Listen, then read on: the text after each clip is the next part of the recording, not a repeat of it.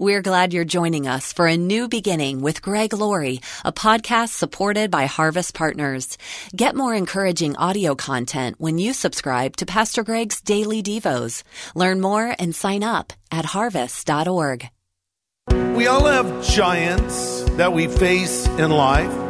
Basically, anyone or anything that seeks to control you, hurt you, destroy you, and torment you, and your giant seems too big to overcome.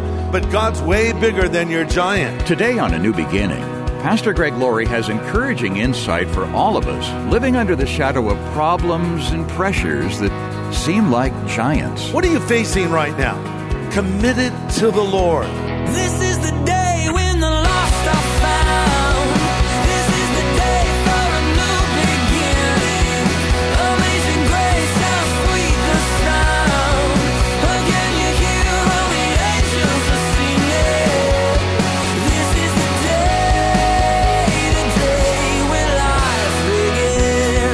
has never encountered a problem or a crisis too big for him to handle.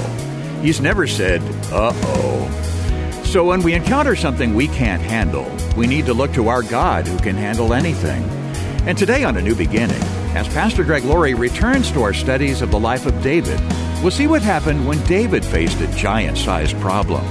It's a familiar story, but sometimes we miss the practical application. That's Pastor Greg's focus as we begin today's study.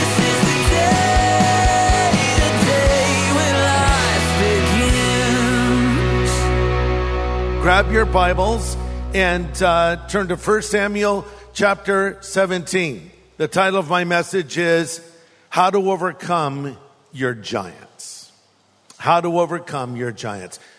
So, we all have giants that we face in life.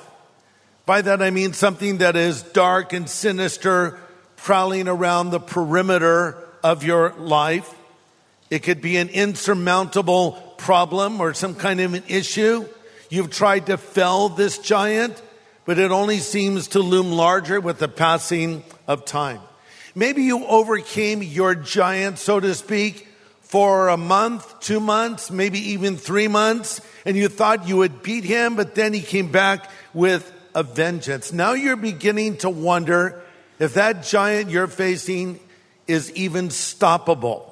For instance, it could be a giant of fear. There's something that is frightening you right now. Something that keeps you up late at night and it just grips you and it doesn't go away.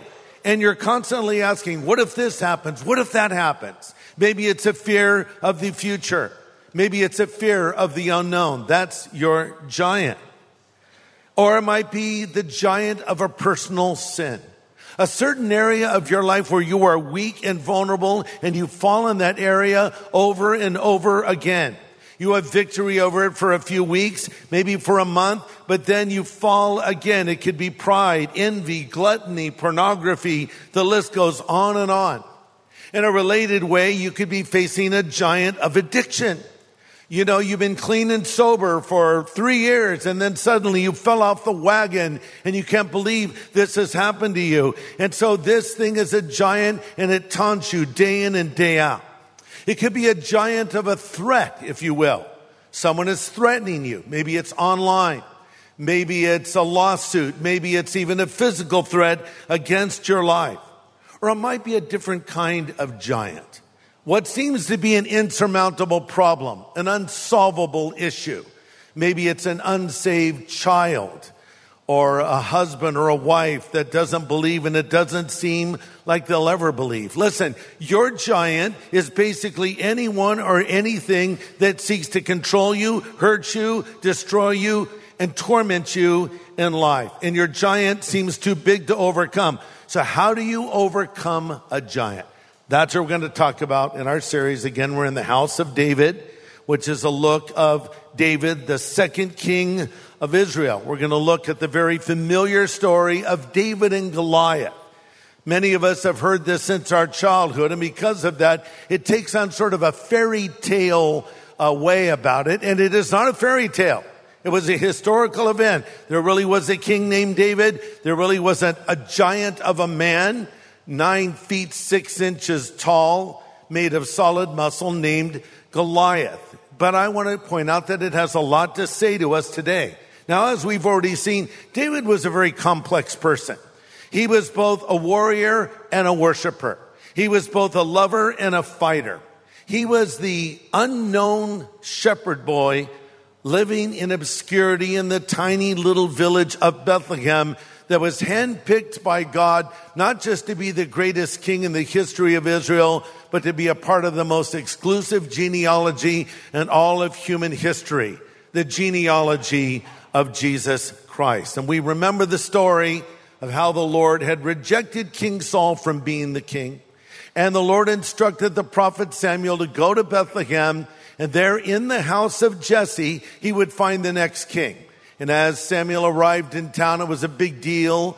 Prophets didn't show up in little places like Bethlehem. Jesse proudly paraded his seven strapping sons. They indeed were the magnificent seven. And as the prophet looked at each one, the Lord said, no, no, no, no, no, that's the one. Finally, after he reviewed all seven sons, the prophet said, do you have any other sons? Jesse says, yeah, I've got one more son. He's out in the field watching his flock of sheep. He's a little weird. He's a musician and uh, writes songs about God. Yeah, bring him in, Samuel says. So in comes David bounding with enthusiasm and energy. And the Lord says to the prophet, that's my boy. Anoint him. So Samuel the prophet pours oil on the head of King David, and now he is officially anointed to become the king of Israel. But time passed and nothing really took place after that. David just went back to watching the sheep. Well, as it turns out, a new conflict was developing between Israel and their longtime enemy, the Philistines. And uh, so they came to a place called the Valley of Elah. The Philistines were on one side, the Israelites were on the other side. And in the middle was this giant hulk of a man, as I pointed out, nine feet, six inches of solid muscle covered in body armor, challenging someone from Israel's side to come and fight him. He basically made a deal. He says, come on, let's make a deal. Send your best guy out here and let's fight. And if he wins, we, the Philistines, will serve you. But if I win, you, the Israelites, will serve us and uh, no one wanted to take him up on this offer. By the way, don't believe the promises or the threats of giants. They'll lie to you. King Saul would have been the likely candidate. He, after all, was head and shoulders above everybody else, but there's no way he was going to go down there in the valley of Elah and face off with Goliath. So meanwhile, uh, David's father, Jesse, said, son, I want you to go to the front lines and visit your brothers. Take him some food. Here's some bread. Here's some cheese. Take it to your brother. So basically, it was a pizza delivery or a quesadilla delivery, if you will. So David shows up. He's looking around. He hears this giant man bellowing from the valley of Elah, asking for someone to take him on. And David's looking at how no one is answering his call and he's perplexed. Meanwhile, his brother Eliab sees him and says, why are you even here? You're here because you're proud. And did you leave your little flock of sheep to come play with the big boys? Sort of a loose paraphrase there.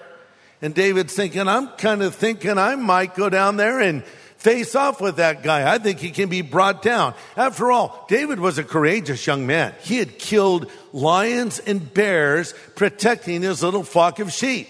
He wanted to volunteer and go down and face off with Goliath because in the eyes of David, though Goliath was big, God was bigger. You know, we have giants, they're big, but God's way bigger than your giant. That's how David saw it.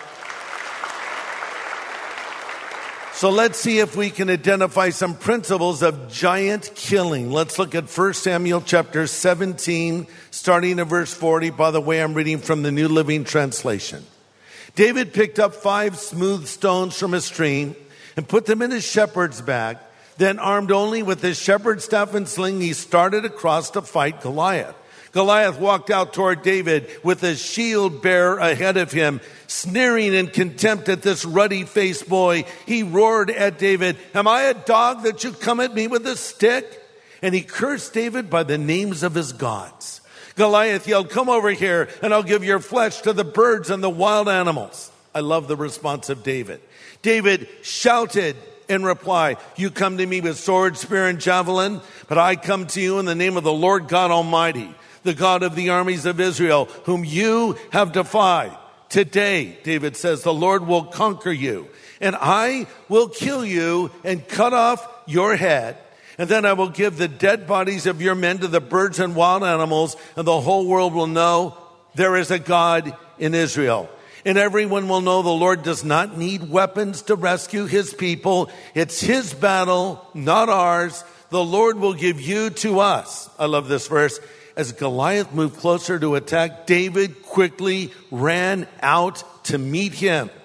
Verse 49, reaching into a shepherd's bag, taking out a stone, he hurled it from his sling. It hit the Philistine in the forehead. The stone sank in and Goliath stumbled and fell face downward on the ground. Now David finishes the job. 1 Samuel 17, 50. So David triumphed over the Philistine giant with only a stone and a sling. And since he had no sword, he ran over and pulled Goliath's sword from its sheath. And David used it to kill the giant and cut off his head. When the Philistines saw their champion was dead, they turned and ran.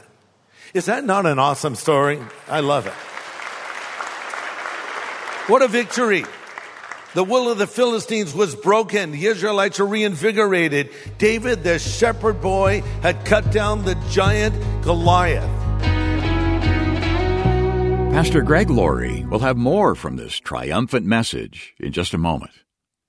Hey, I don't know if you know about this, but we have a weekend service called Harvest at Home exclusively for people that are tuning in literally from around the world. Listen to this. We even have harvest groups where you can get into a small group with folks from all around this planet of ours and study the Word of God. So join us this weekend, Saturday and Sunday, for Harvest at Home at harvest.org. Well, we're standing on the sidelines today watching David emerge victorious in his battle with Goliath from 1 Samuel 17. Pastor Greg continues his message now. So, what do we learn from this about defeating our own giants? If you're taking notes, here's point number one we all have giants. We all have giants. We all face severe hardships, seemingly insurmountable obstacles, temptations that come our way. 1 Corinthians 10 13 says, Remember, temptations come into your life. Uh, they are no different than what others experience, but God is faithful. He will keep the temptation from becoming so strong that you can't stand up against it. When you are tempted, God will show you a way out so you will not give into it.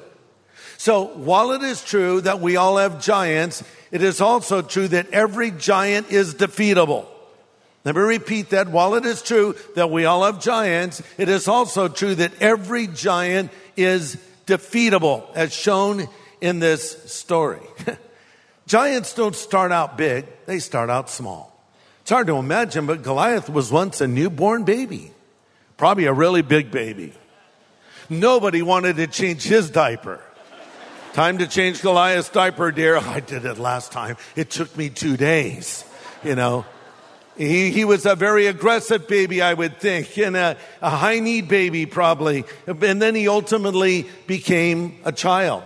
Then he became a teenager. Then he became an adult man, as I said, nine feet, six inches. So, in the same way, our giants, our problems start out small, then they become big. Little things turn into big things. Listen, little liberties, I'll put that word liberties in quotes little liberties can turn into big vices. I read an article uh, the other day about a problem they're having in Florida with giant African snails. Did any of you read this? And I, by the way, I think snails are gross, okay? And this, it's even grosser when they're giant. Giant African snails. They reproduce quickly. They lay 1,200 eggs in a year. And if that's not gross enough, they carry the parasite lungworm that leads to meningitis. So here it is. But then there's some lady I read about in this article that made a pet out of the snail. I mean, why would you make a pet out of a giant snail? Come on, lady. What is happening here? It's even gotten worse. Now they're pushing snails around in strollers. That's even worse than pushing a dog in a stroller. But then again, snails are very slow. So if you took it for a walk, it would be a very slow walk. Come on, snail. No, they don't push it. Probably someone pushes it in a stroller. I don't know. But you know, it starts off little, then it becomes big. That's what sin is like. Oh, I can handle this sin. I can handle this vice. I can handle this issue. And then one day it has complete control of you, right? That's the point I'm trying to make. You make sin your pet, then it consumes you. And it can be big problems too. Maybe it's like this child you have that won't turn to Christ or this husband that wants nothing to do with your faith or or going to church with you or a wife that could be that way and you pray and you pressure and you nag and you threaten and nothing happens. And days turn to weeks and months turn to years and years turn to decades. You give up all hope that they'll ever come to christ. But that brings us to principle number two. David knew the battle belonged to the lord. David knew the battle belonged to the lord. Look at verse 47 it is his battle not ours. The Lord will give you to us. What are you facing right now? The battle belongs to the Lord. Commit it to the Lord. Let's go back to when you wake up in the middle of the night and you're flooded with all these issues and fears and such. Commit each one to the Lord. Lord, there's nothing I can do laying in this bed right now. Uh, but I'm committing this to you and I'm asking you to intervene in this situation. Don't worry about anything, Paul reminds us, but pray about everything. And the peace of God that passes all human understanding will guard your heart and mind in Christ Jesus. The battle belongs to the Lord. Number three, attack your giants. Attack your giants. Earlier in the story, we read that the Israelites said, how is this man Goliath come up into our camp?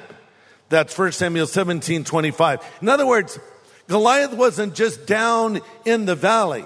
He had climbed up and was walking to the camp of Israel. Hey, hey, who wants to fight me? Come on. You're big enough to fight me. Let's go. So he was right up in their face, up in their grill, as they say.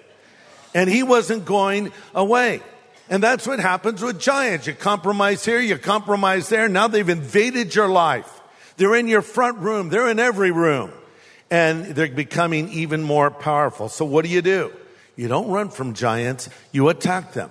You don't negotiate with them. You don't yell at them. You kill them. You don't say, I'll get to this one day. You deal with your giant right now. Look at verse 48. As Goliath moved closer to attack, David ran out quickly to meet him. He didn't run from Goliath. He didn't just hold his ground against Goliath. He attacked Goliath, and you must do the same. Let's say you have a problem with drinking. Let's say you have a problem with drugs. And this is an ongoing problem that has not going away. You got to deal with it. Stop rationalizing it. Stop hiding it. Stop making excuses for it. Take it out of the dark and put it in the light of day and deal with it. And that brings me to my next point. Point number four. Finish the giant off. Finish the giant off. So David thought, I'm not going to give this guy a second chance. I think he had seen the familiar scene that often shows up in movies. And the scene is the hero enters the story he defeats the villain, right? And then the villain is dead. And the hero always turns his back on the villain. Maybe he's calling somebody or he's doing something else or saying a line. He's facing the camera and we know what's going to happen. All of a sudden, the villain who is surely dead stands up and he has the knife and he's coming at the hero. David already saw that movie. He said, this is not going to happen to me. I'm not going to give this giant a second chance. 1 Samuel 17, 51. He ran over and pulled Goliath's sword from its sheath and he used it to kill the giant and cut his head off. Now, by the way, Goliath probably had a pretty thick neck. So I don't think it was one fell. It was more like, I'm sorry, but you know, he's a big guy. He had a thick neck. May have taken a few moments. Why did he cut off his head? Because Goliath was still breathing. Now you might say, oh, the poor giant. No, no. No poor giant. You don't coddle giants. You kill giants. Well, why should I kill my giant? Listen to this. If you don't kill your giant, your giant will kill you. That's your choice. You kill it or it kills you. Kill or be killed. He cut off his head.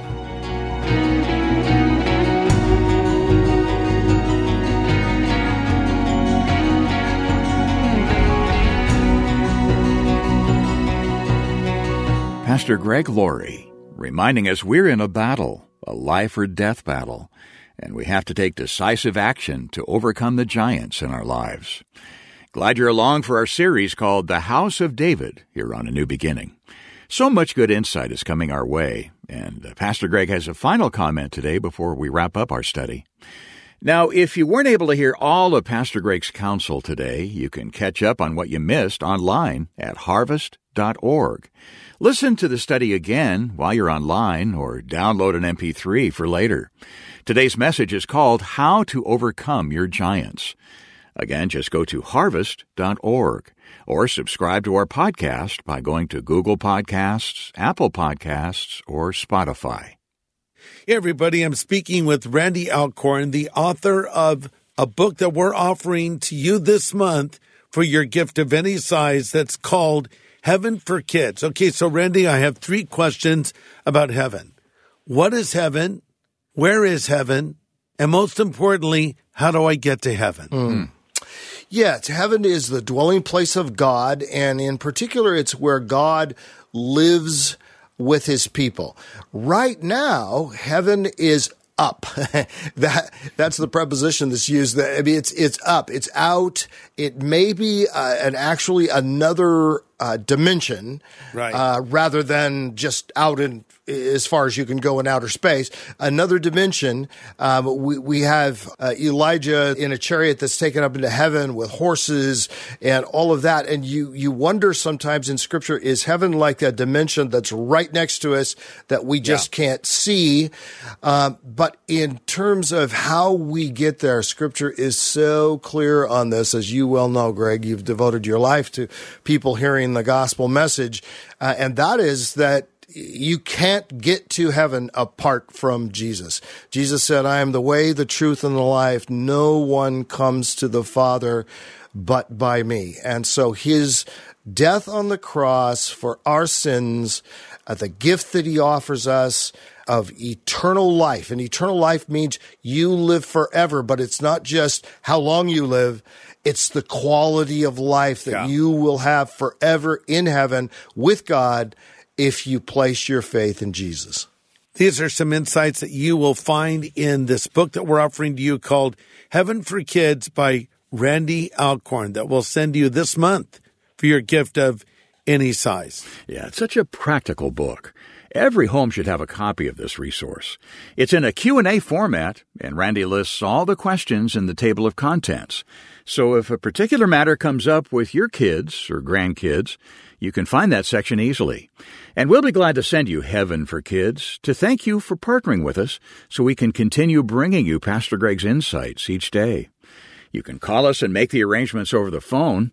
Our number is 1 800 821 3300. That's a 24 7 phone number, 1 800 821 3300. Or write A New Beginning, Box 4000, Riverside, California 92514. Or go online to harvest.org. Well, next time, Pastor Greg has more insight on defeating the giants of our lives. But he offers this closing thought before we go for today.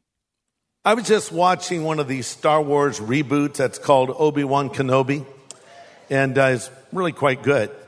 So in this particular uh, episode that I saw, Obi-Wan is having a lightsaber duel with Darth Vader. And Vader is prevailing. But suddenly Obi-Wan makes a comeback and, and he's beating Darth Vader down and he brings his lightsaber down on the, on the helmet of Darth Vader and splits it open and you can see the face of Anakin in there. And, and then all of a sudden Obi-Wan Kenobi says, I'm sorry, Anakin. Uh, don't, don't kill him! Kill him! Well, he doesn't kill him. And guess what? Darth Vader comes back for more, right? So don't apologize. Finish the giant off.